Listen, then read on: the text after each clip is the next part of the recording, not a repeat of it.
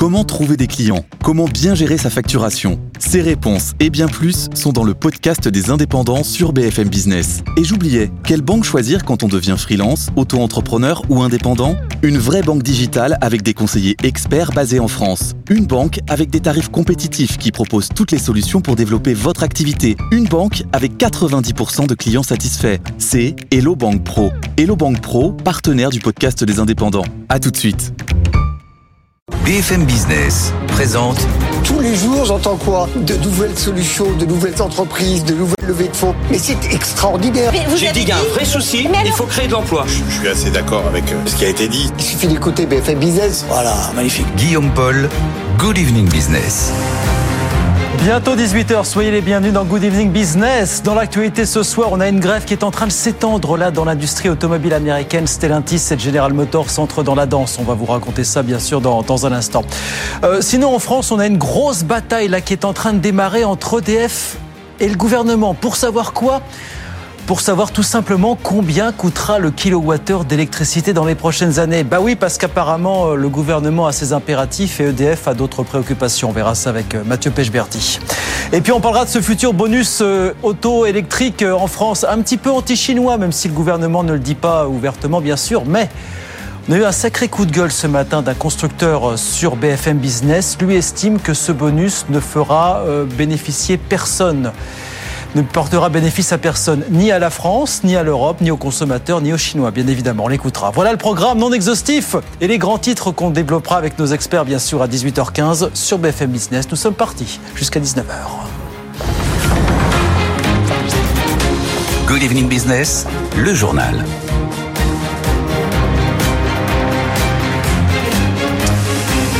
Donc cette grève qui est en train de s'étendre dans le secteur automobile américain, elle s'étend cette grève chez Stellantis et General Motors. Le principal syndicat de la profession avait prévenu que ça allait aller crescendo s'il n'y avait pas d'avancée sur les salaires. Apparemment, c'est le cas. Écoutez le patron du principal syndicat de la profession.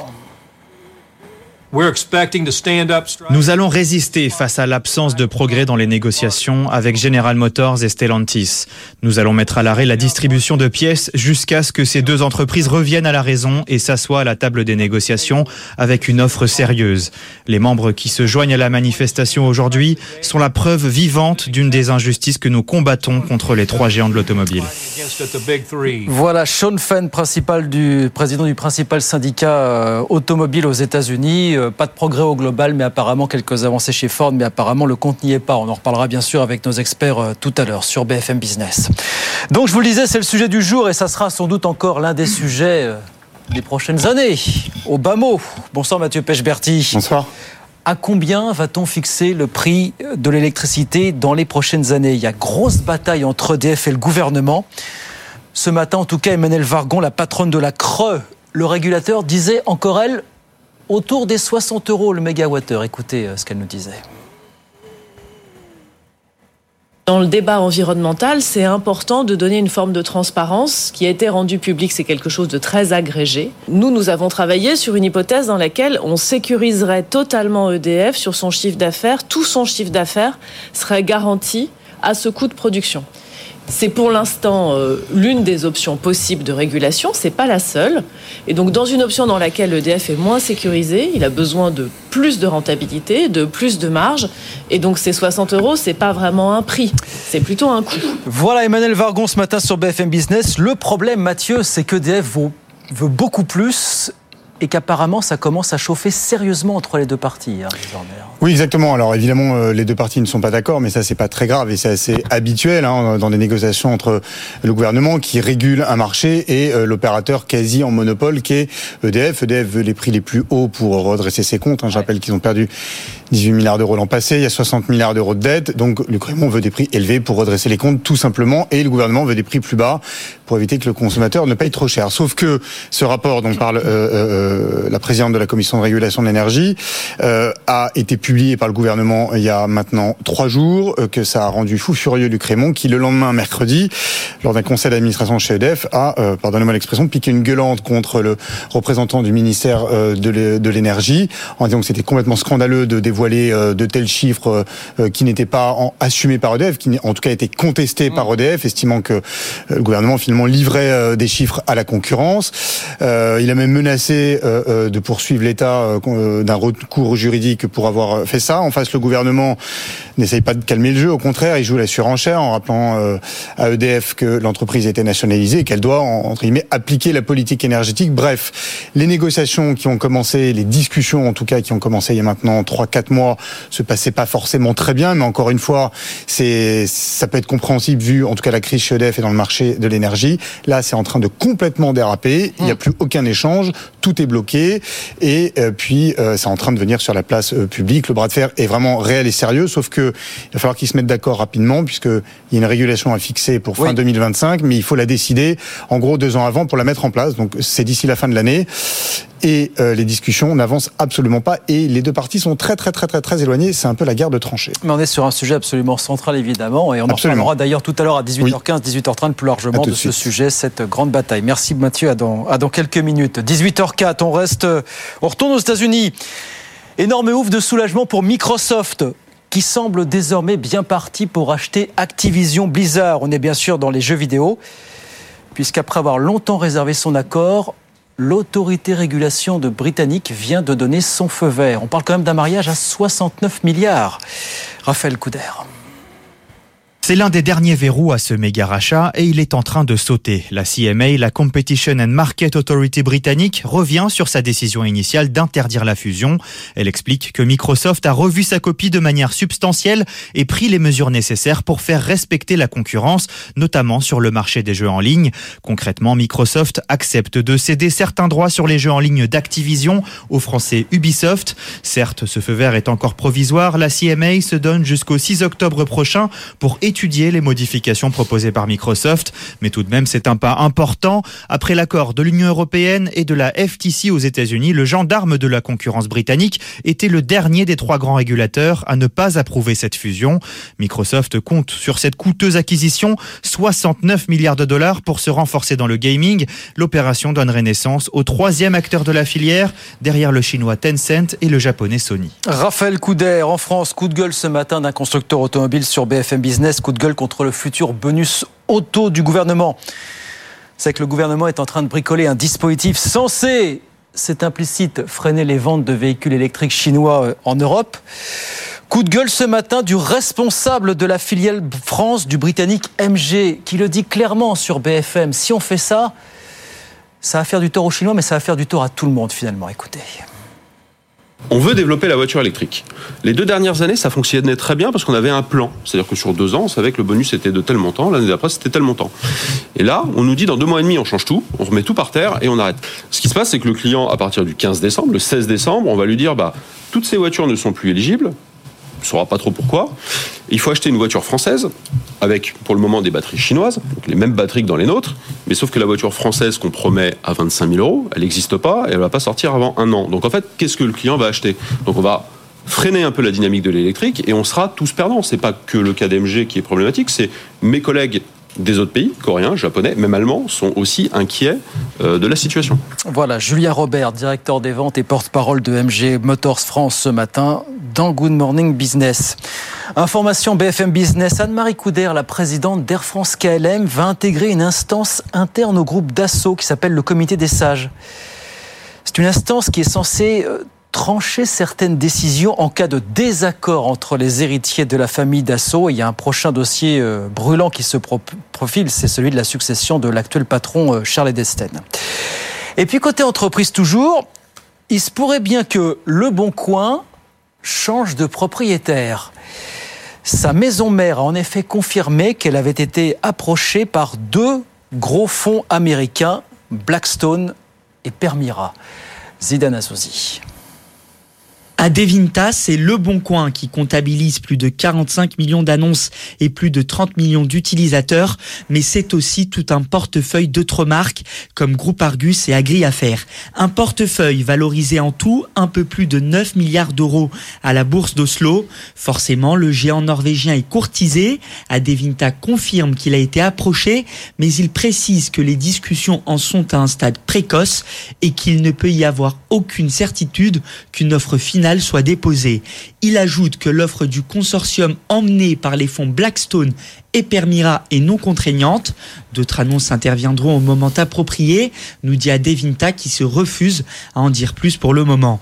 En tout cas, Blackstone et Permira ont déjà reçu le soutien de deux actionnaires d'Adevinta, dont eBay, à qui le Norvégien a racheté des actifs il y a deux ans pour un peu plus de 9 milliards de dollars. Zidane Azouzi, le dossier de la gare du Nord, la SNCF gagne la première manche dans le contentieux qui l'oppose à Citrus, à la foncière d'Auchian puisque le tribunal de commerce de Paris vient de rendre sa décision. Il condamne la foncière à payer plus de 47 millions d'euros à Gare et Connexion. Première étape de la procédure judiciaire. C'est que les deux parties se renvoient la responsabilité de l'échec de la modernisation de la gare du Nord. Elles demandent chacune une indemnisation de plus de 300 millions d'euros. On continuera de suivre bien sûr le dossier euh, sur BFM Business. 18h09 on va sur les marchés retrouver Aude Kersulek depuis Euronext euh, à la Défense. Bonsoir Aude, on termine la semaine sur une baisse à la Bourse de Paris. Oui, la clôture de cette fin de semaine, elle est rouge à Paris, moins 0,4%. Un peu plus rouge d'ailleurs que sur les autres indices européens, malgré le rebond du luxe et de la tech. Hein, Kering et Hermès étaient en tête devant Dassault Systèmes.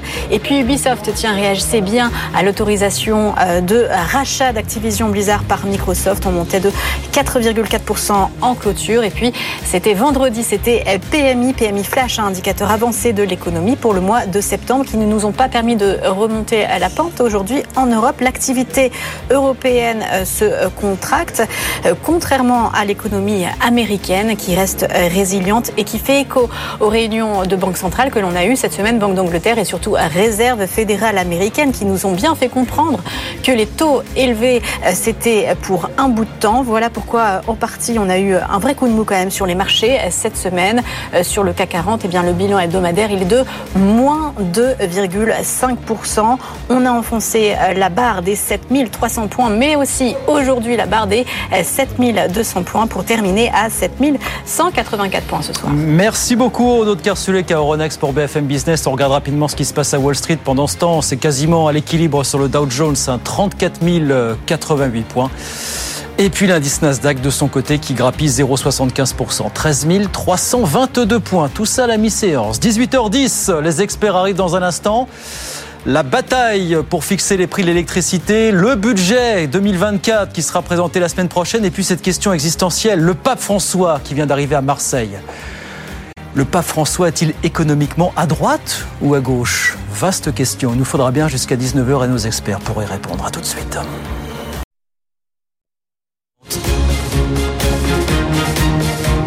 Good Evening Business, les experts du soir. Allez, c'est parti, 18h15, les experts du soir en direct jusqu'à 19h sur BFM Business. Samuel Botton est avec nous. Bonsoir Samuel, expert en communication. Frédéric Farah, bonsoir. Bonsoir. Frédéric, économiste, enseignant-chercheur à Paris-Sorbonne. Mathieu Pechberti qui est revenu nous revoir. Rebonsoir Bonsoir. Mathieu. Et puis c'est Guillaume Autier, le président de Meilleur Taux, qui sera avec nous dans, dans quelques instants. Le métro parisien a encore fait des, des ravages. Que Classique. c'est classique, voilà. Mais on y arrive toujours. Euh, beaucoup de choses à voir, messieurs, ce soir avec vous. Merci d'être là, évidemment, euh, avec nous sur ce, plateau. D'abord, on a commencé à en reparler, Mathieu Pechberti. On va en dire un mot, parce que là, on est parti, euh, messieurs, pour une grosse bataille, alors qui était feutrée, qu'il est de moins en moins, entre EDF et le gouvernement sur cette question absolument cruciale pour les prochaines semaines, les prochains mois, les prochaines années.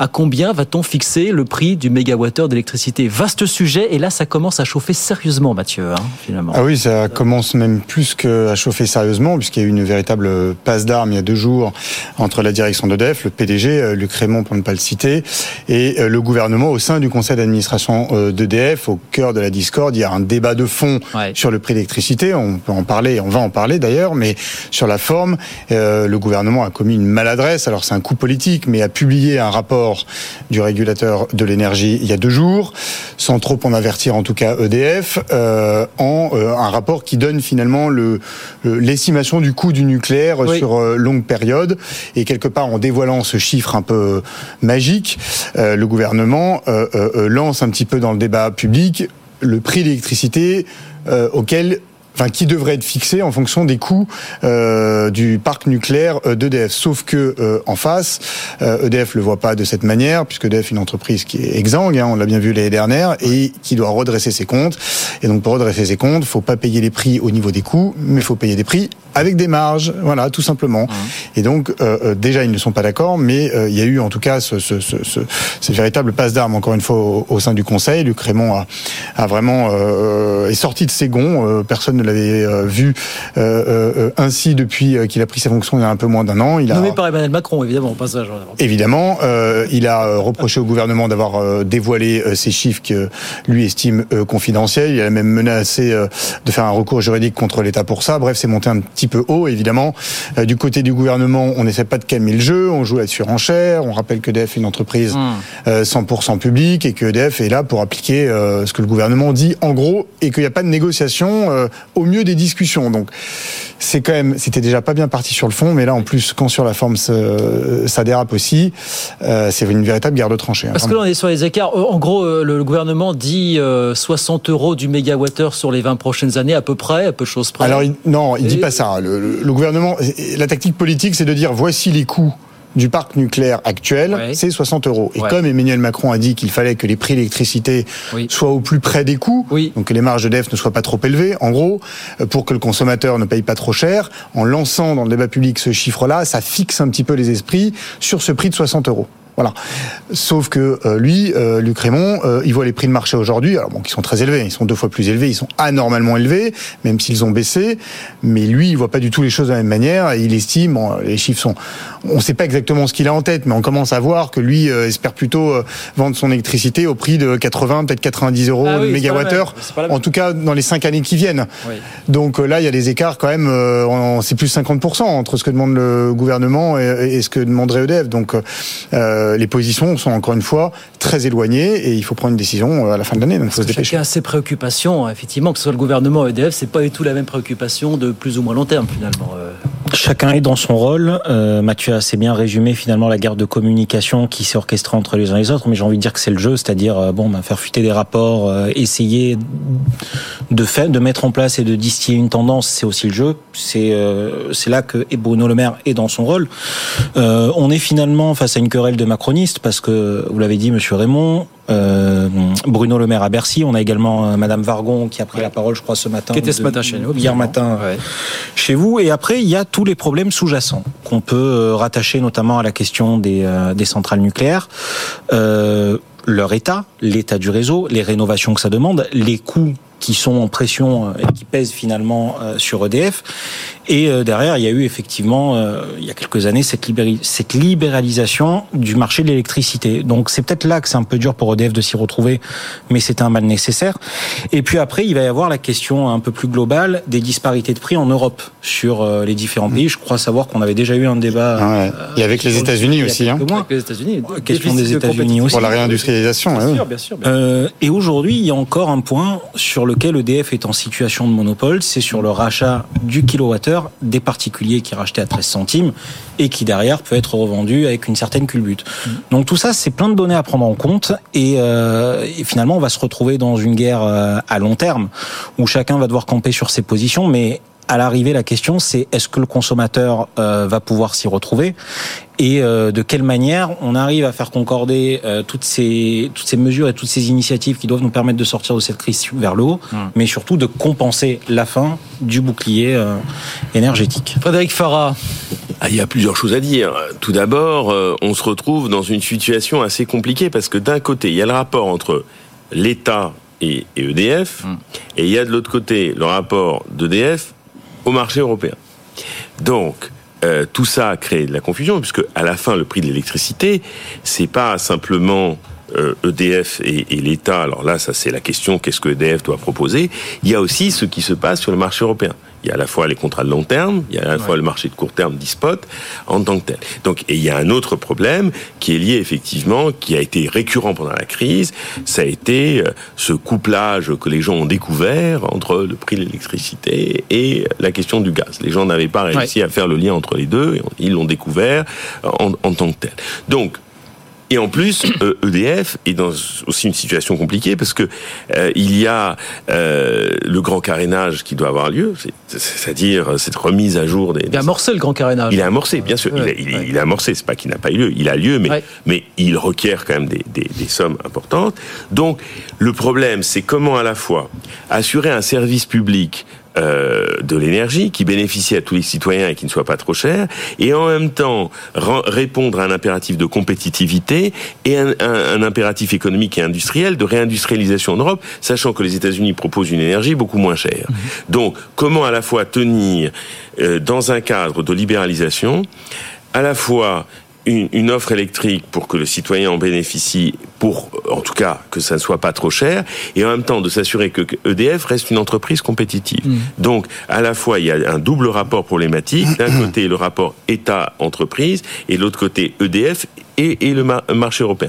Tant qu'on n'aura pas réformé le marché européen d'un côté, tant qu'effectivement on n'aura pas repensé ce marché au niveau global, EDF va être pris dans une configuration institutionnelle qui va être très compliquée. Donc c'est pour cela que aujourd'hui, on voit bien que la question de l'énergie reste une question oui. pas simplement une question économique, reste une question politique. Et le problème, c'est que ça soit pris en otage par des questions politiques qui fait qu'à la fin, ça nuise aux citoyens et à la compétitivité. En l'état des choses, aujourd'hui, c'est comme équation. Euh, oui, oui, mais effectivement, comme vous venez de le dire, en fait, il est impossible de trouver un équilibre entre toutes ces données, ne serait-ce qu'entre, on va dire, le, consommateur et euh, les comptes d'EDF. Alors effectivement, en plus, si vous rajoutez par-dessus euh, la nécessité de, la compétition entre l'Europe et les États-Unis, concurrencer l'IRA de Biden. Alors là, c'est encore pire. Il faut quand même voir que les choix qui vont être faits, ce sont des choix qui sont politiques.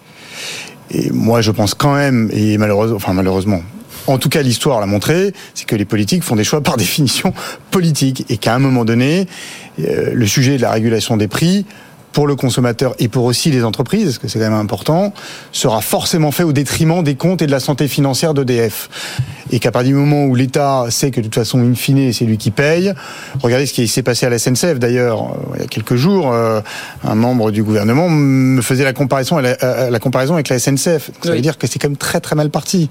Parce que la SNCF, il faut voir comment c'est passé. Euh, L'État a essayé d'écoper pendant des années et des années, et puis à la fin, il a coupé l'entreprise en trois, et puis il a effacé une, une partie de la dette, mais effacé. Donc la dette que, la SNCF portait, l'État l'a repris à son compte. Donc est-ce que, Luc Raymond, entend... a, raison d'être inquiet, puisque in fine, c'est l'État qui paye? Est-ce que Luc Raymond aura vraiment les moyens, parce que c'est ça qu'il craint, c'est de ne pas avoir les moyens justement de financer la construction des nouveaux EPR finalement, si c'est l'État qui paye, après tout Mais en fait, avoir les moyens, lui, lui ce qu'il veut, c'est euh, de faire en sorte que EDF fonctionne entre guillemets comme une entreprise privée dans comme le sens entre... où non mais c'est un peu pieux ça mais... non mais voilà exactement oui. mais non mais dans le sens où euh, voilà lui il veut pas trop de régulation ouais. il veut que DF dégage des marges parce que euh, je pense que dans sa tête quelque part il se dit que euh, dans dix ans une partie de Dev un autre Dev sera reprivatisé mais je pense qu'il enfin, commet une erreur parce que le nucléaire est une industrie à part c'est oui. une industrie désormais qui coûte cher Alors, il faut se le dire il faut se le redire les pardon, mais la communication du gouvernement autour du, euh, d'un prix compétitif du nucléaire. C'est ce qu'on disait il y a quelques jours, oui. C'est vraiment de la com. Enfin, c'est totalement faux. Le nucléaire pas cher, c'est fini. Et donc, à un moment donné, c'est l'État qui euh, ou remettra des sous dans EDF euh, tous les 3, 4, 5 ans, ou alors à un moment donné fera euh, comme la SNCF, on prend la moitié de la dette, on la raille d'un coup et puis on passe à autre chose. Oui. Qui imagine EDF en faillite L'histoire, oui, mais voilà, mais ça, exactement, il n'y aura pas de faillite. L'histoire sera un éternel recommencement finalement. Voilà. Oui. C'est une entreprise, vous nous disiez, oui, vous avez les... souvent dit que cette entreprise, si elle avait été c'est un puits sans fond, hein, ouais. temps. C'est une des plus grandes vertus de l'économie, c'est que l'économie a quelque chose de cyclique. Après, je pense que finalement la seule la seule phrase qui fasse foi là-dedans, c'est que les prix doivent à tout prix refléter les coûts de production. Mais euh, au milieu de tout ça, il y a toutes ces questions insolubles, euh, à savoir comment est-ce qu'on arrive à trouver l'équilibre avec euh, tous les paramètres qui sont euh, qui sont obligatoires à prendre en compte. Frédéric, mais, oui, mais là, on peut le dire sans entrer dans la technique, parce que si vous voulez, la libéralisation, que ce soit du transport ou euh, que ça soit de l'électricité, dans la manière dont ça a été pensé, la manière dont les entreprises ont été divisées, euh, on pourrait refaire l'historique, ça a créé plus de complications, de difficultés à la fois pour l'entreprise elle-même et pour le, le consommateur qui ne s'y retrouve plus. Et donc là, ça pose, à mon avis, encore une fois, une triple question. Est-ce qu'on veut faire d'EDF un pilier de quelque chose qui est central, qui est la transition énergétique? Est-ce que est-ce qu'on a le choix Est-ce qu'on a le choix? Est-ce que euh, si on pense en termes de service public, on ne peut pas tout à fait penser une entité comme un de service public comme si c'était une entité financière avec les mêmes critères de rentabilité et la même chose. Et vouloir plaquer des critères de rentabilité financier sur quelque chose de service public, c'est à un moment donné ou un autre rentrer dans une contradiction qui va se révéler d'une façon ou l'autre, soit au détriment de la compétitivité d'un côté, soit au détriment du consommateur de l'autre. Parce que, en fait, ce qui est fou, c'est qu'on voudrait nous raconter une fable qui est la suivante, c'est que dans espèce de vaste mouvement de libéralisation, tout le monde est content. Hmm. L'offreur, il est content, le demandeur, il est content, le marché fonctionne de manière concurrentielle, il n'y a pas de rente de situation, et on vit dans une espèce de monde réconcilié. Mais cette jolie fable, je peux l'énoncer théoriquement, mais concrètement, c'est pas ce qui se passe. Donc, vous dites que Raymond se, se, plante un peu de logiciel. Se plante de logiciel. Mmh. C'est-à-dire que EDF, euh, e si ça vendait des pantalons, ça vendait des chaussures ou ça vendait des téléphones, je veux bien.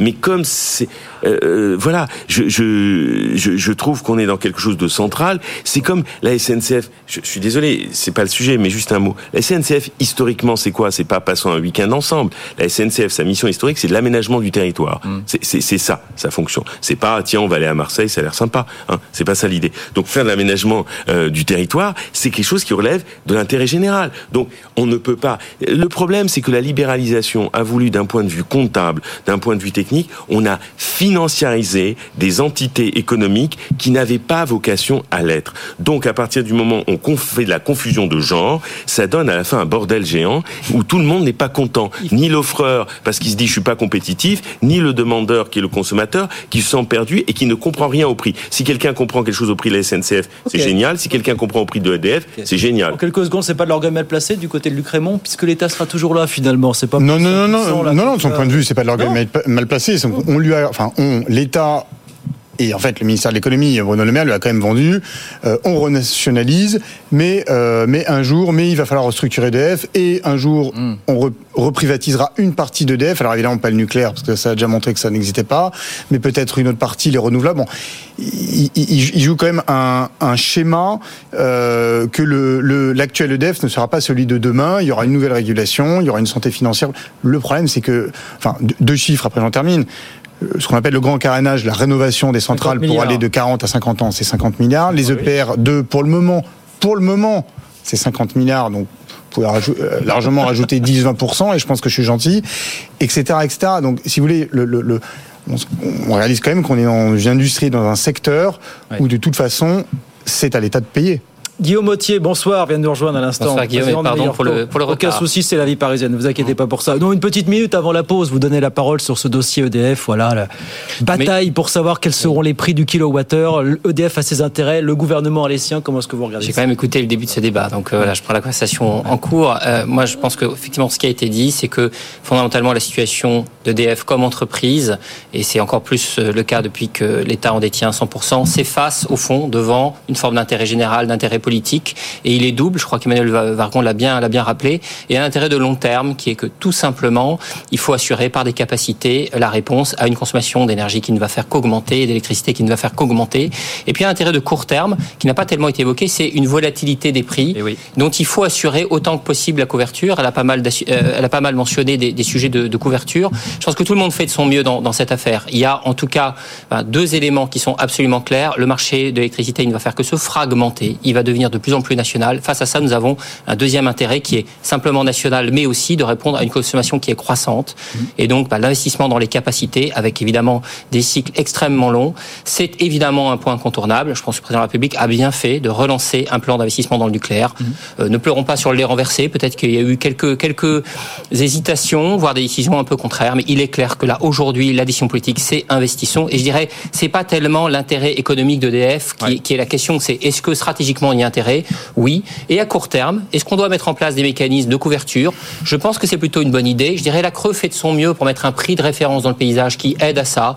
C'est peut-être un peu maladroit sur la forme. Je pense que sur le fond, le fait qu'on ait un, organisme public qui fait cette expertise, qui essaye eh ben, de, tracer une perspective à long terme, ça me semble plutôt bon. Et je pense que voilà, il faut, plutôt saluer cette initiative, même si elle a mis un, peu de perturbation dans la gouvernance de l'entreprise. Ça fait beaucoup de défis euh, pour EDF pour les prochaines années. Peut-être pas forcément la place pour des petites guerres euh, de position. Voilà, mm. en tout cas ce feuilleton. Merci beaucoup Mathieu, mm. Mathieu Pechberti. Merci. Merci de passer nous voir sur BFM Business, 18h30 euh, et des pouillèmes sur BFM Business. Retrouvez toutes vos émissions en live ou en replay et toute l'info secteur par secteur. L'application BFM Business, tout BFM Business avec vous. 18h31, je vous redonne les grands titres de l'actualité. La grève qui s'étend dans l'industrie automobile américaine. Elle s'étend chez Stellantis et General Motors, dont les 38 centres de distribution de pièces détachées se sont joints au mouvement tout à l'heure. Le principal syndicat de la profession avait prévenu que de nouveaux sites seraient euh, touchés faute d'avancées suffisantes. Il n'y en a pas apparemment, sauf du côté de chez Ford, toujours d'après les, syndicats. Euh, mauvaise nouvelle par ailleurs pour l'industrie auto européenne et britannique. Thierry Breton a semblé indiquer ce matin dans la presse que les droits de douane consécutifs au Brexit entreraient bien en vigueur l'année prochaine. Droits de douane de 10% notamment sur les véhicules électriques qui traversent la Manche. Beaucoup espéraient un report apparemment, il n'aura pas lieu.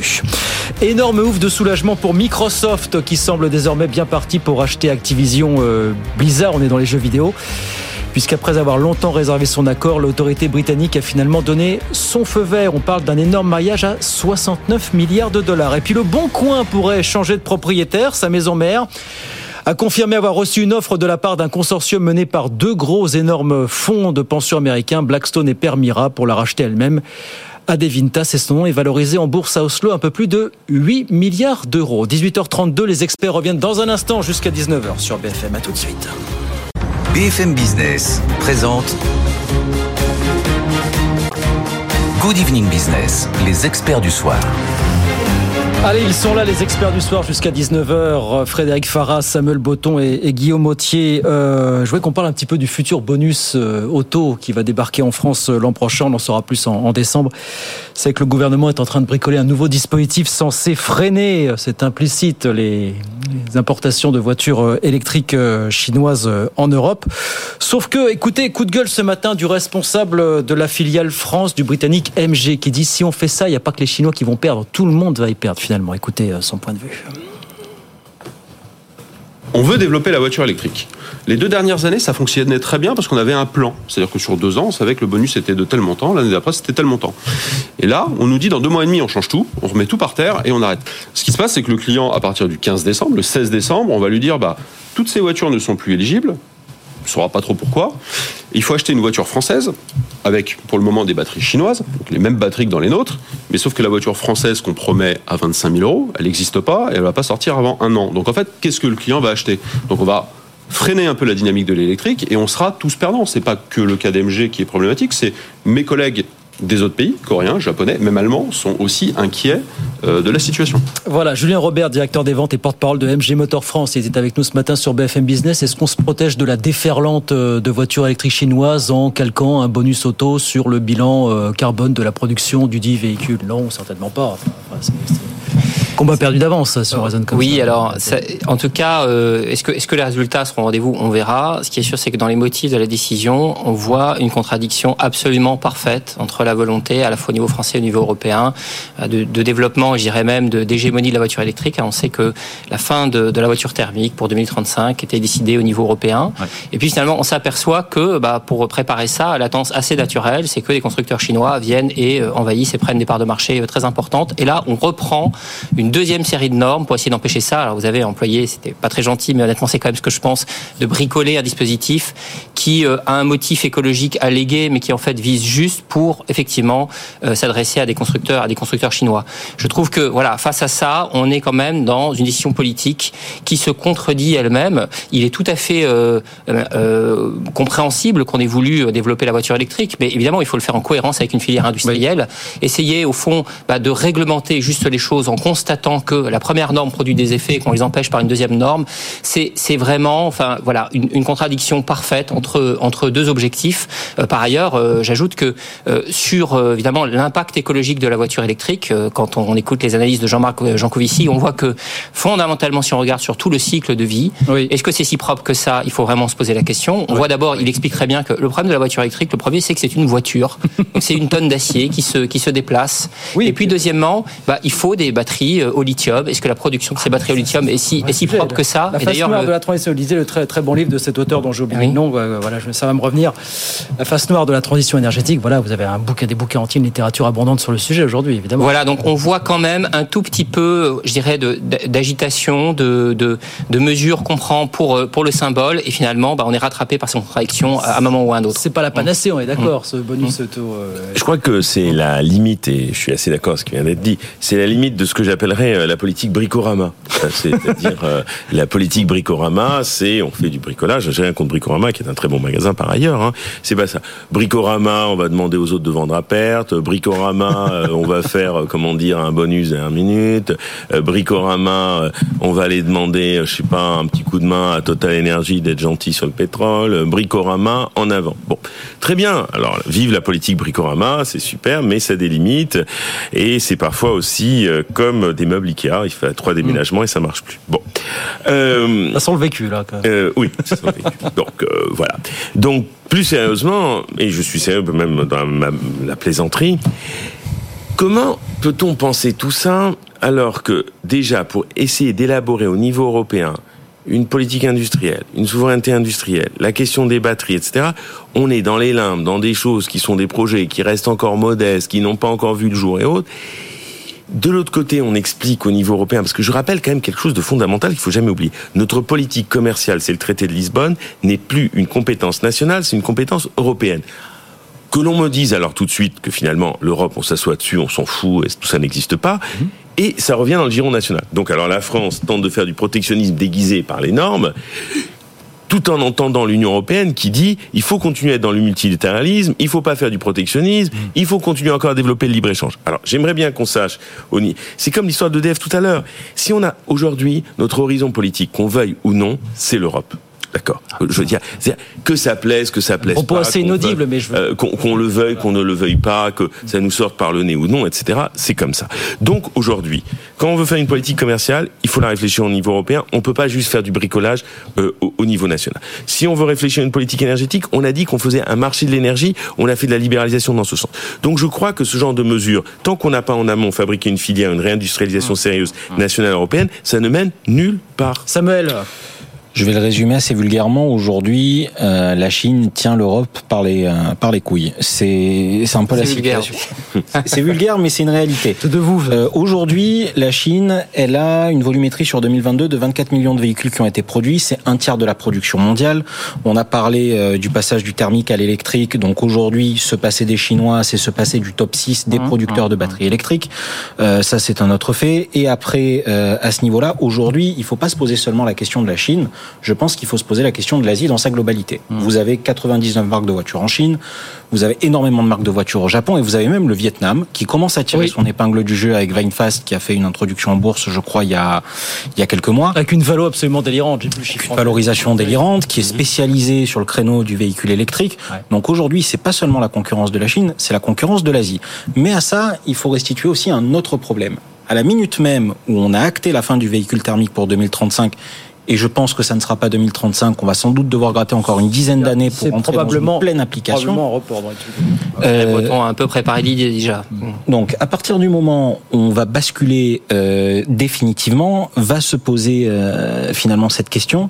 C'est comment tout le monde va réussir à en sortir par le haut? Comment est-ce qu'on va réussir à faire concorder les intérêts européens, les intérêts asiatiques, mais aussi ce qui se passe aux États-Unis, on l'a vu, on a des grèves qui perdurent, on a un secteur qui est sous tension, il y a beaucoup de défis qui se pose aujourd'hui à l'automobile parce que aller vers l'électrique, c'est aussi euh, la question de l'innovation, de la recherche et du développement, de la digitalisation. Et tout ça, c'est une problématique. Et après, effectivement, on est dans des problématiques insolubles. Je pense que l'Europe, à la minute même où ils ont acté la fin du thermique, a fait une croix sur tout un pan industriel de son histoire et de son savoir-faire. Et on s'en relève pas en cinq minutes. Ça, c'est un fait. Euh, vous me parliez de Bricorama. On peut dire un mot rapidement. Le budget présenté la semaine prochaine au Conseil des ministre. Je vous entends là, effectivement, on parlait un petit peu de tous les, les ballons d'essai là qui sont lancés sur les franchises médicales, sur le reste à charge, sur le CPF, ça c'est ça c'est tranché. Suppression progressive de la niche fiscale sur le gazole non routier. Voilà, c'est le budget Bricorama, aussi d'un mot, Frédéric aussi euh, Je pense aussi parce que euh, si vous voulez, pourquoi c'est un budget Bricorama encore une fois, mais c'est c'est c'est c'est fou ce, ce, ce genre de politique à l'œuvre. C'est parce que bon, toutes les façons, on voit bien qu'une incertitude sur les prévisions de croissance euh, entre ce que dit l'INSEE, ce que dit la Banque de France, ce que dit la Commission européenne. Bon, bref, etc. Deux, il y a aussi une incertitude sur l'inflation. Euh, là encore, on ne sait pas comment faire pour faire de l'économie, tout en disant qu'il faut faire des dépenses, euh, parce qu'il y a des dépenses importantes d'avenir. Alors déjà, on a fait des économies, la retraite, l'assurance chômage. Euh, le gouvernement le dit, hein, c'est pas moi qui le dis, mais il le dit Mm. aussi. Donc là encore, on va fabriquer un truc qui va évidemment, inévitablement, fabriquer encore des usines à gaz en attendant d'autres usines à gaz. Et, et ça devient, c'est vrai, très très très problématique. Alors comme la situation économique pour l'instant n'apparaît pas, euh, il y a encore des créations d'emplois, la croissance n'est pas effondrée, euh, on n'a pas vu, euh, même s'il y des y a des sources de tension, on se dit bon. Et la navée va, comme disait Fellini, hein, et, le na- et vogue le navire, n'est-ce pas? Donc voilà, donc je crois qu'on est aussi dans un budget, à mon avis, qui va aussi se retoquer au fil du temps. Bon, ça vous inquiète cette discussion euh, qui va débuter sur autour du budget là, effectivement, il n'y a pas de Elle est- cap non plus. Elle est Voilà. douloureusement classique, le côté Bricorama. Alors, c'est vraiment la fête de Bricorama ce soir. Il faut peut-être qu'on. Ah, moi, j'achète, un peu ça, le concept, le budget Bricorama. vous avez- vous avez ça fait, ça fait forcément toujours, Très toujours un peu partie de l'équation budgétaire. Par contre, je pense qu'en effet, il faut, il faut le constater. C'est factuel. Chaque année, on trouve des mesures comme ça pour boucler. Et en même temps, c'est à chaque fois euh, toujours aussi désespérant. C'est qu'on est quand même frappé par l'écart absolument euh, considérable entre les mesures dont nous parlons, qui sont voilà d'ordre 2 ou 3 pour essayer de boucler, de rentrer dans l'équation, et puis les enjeux auxquels la France, l'économie française doit faire face. On va euh, parler peut-être du pape après, du sujet du sujet des migrants qui manifestement met le doigt sur quelque chose qui dans le système social français est attractif, crée un problème. Bon, ce, ce débat est manifestement totalement absent de, de toutes les discussions. Et je dis pas que c'est un débat simple.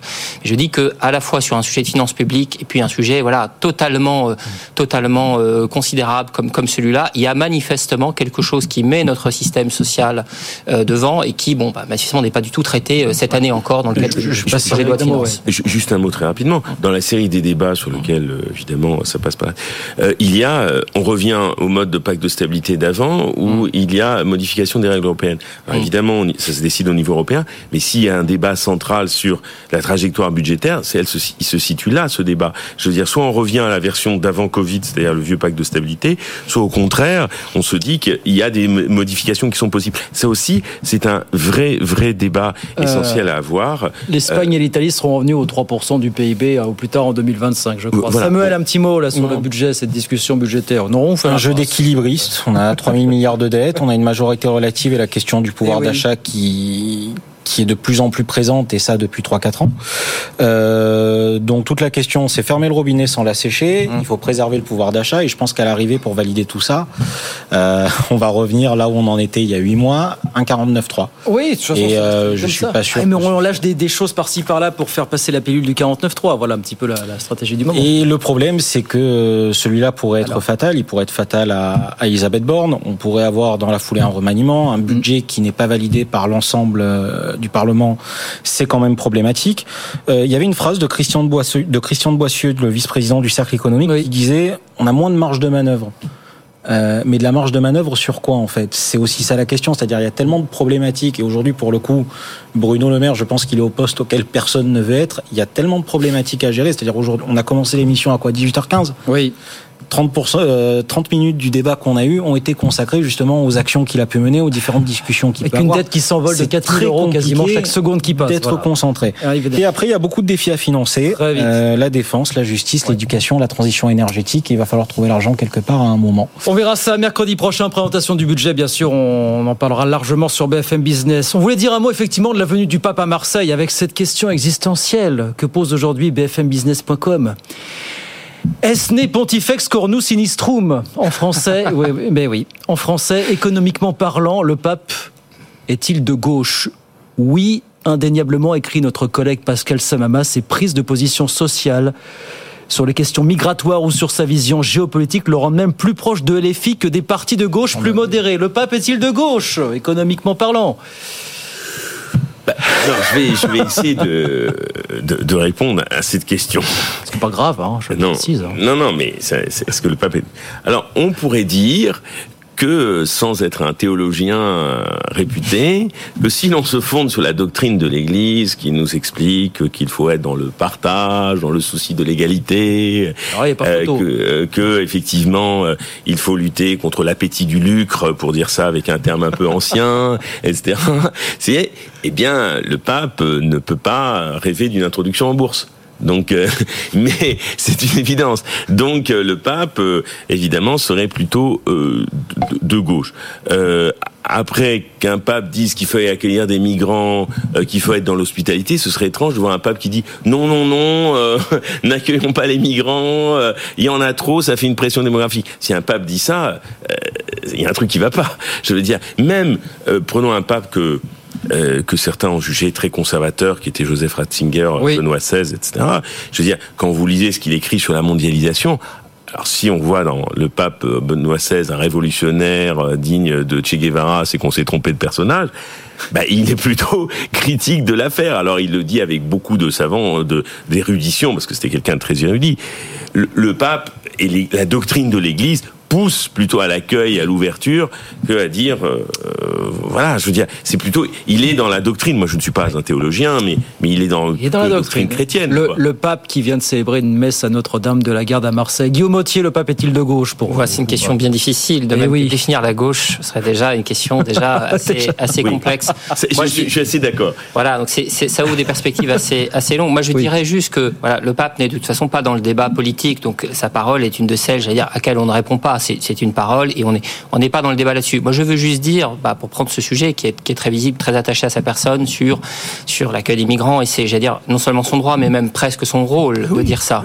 Simplement, on a quand même le droit de dire qu'il ne supporte peut-être pas toutes les conséquences de ce à quoi il appelle. Si sa parole pousse des gens à prendre la mer, euh, il faut quand même qu'il fasse un petit peu attention. On se permet quand même de dire ça. Et euh, même pour les sociétés qui accueillent, il supporte finalement pas tellement de conséquences de ce à quoi il appelle. Donc c'est c'est peut-être juste qu'on peut répondre parfois. Je, je note que Geoffroy Roux de Bézieux, euh, la presse rappelait ça ce matin, l'avait invité à venir à la REF, vous savez, le grand rendez-vous de rentrée du, du MEDEF euh, en septembre dernier, que le pape a dit non pour des questions d'agenda, mais il a quand même envoyé une lettre au MEDEF en disant, je le cite, quand je pense aux chefs d'entreprise, le premier mot qui me vient à l'esprit, c'est bien commun et plus loin, vous êtes un moteur essentiel de la richesse, de la prospérité et du bonheur public. C'est une très belle lettre, en effet. Ben oui, mais Mais il n'est pas venu. Ça me fait penser aux vidéos d'Olivier Grégoire euh, sur chacun Ah bah, des événements d'entrepreneurs qu'on peut avoir, et vidéos qu'elle fait avec beaucoup de plaisir à chaque fois. Je suis pas sûr que le fond soit particulièrement à retenir. Et après, pour revenir sur la question du pape, euh, son voyage à Marseille illustre beaucoup de choses. Euh, D'abord, venir à Marseille, c'est refuser le protocole. C'est euh, d'une certaine manière, et je vais me permettre de le dire comme ça parce que je suis marseillais, euh, il y a Marseille d'abord et il y a la France après quand on est marseillais. Moi je dis toujours avec humour, je suis marseillais d'abord, français après. Euh, c'est se séparer des ordres de la République, c'est peut-être un retour aux sources. Vous avez beaucoup de gens qui ont pris Marseille comme étendard, qui ont essayé euh, de faire passer une certaine idéologie, mais là pour le coup j'y note euh, beaucoup de simplicité. Il y a aussi eu la demande de dernière minute d'aller dans des quartiers populaires.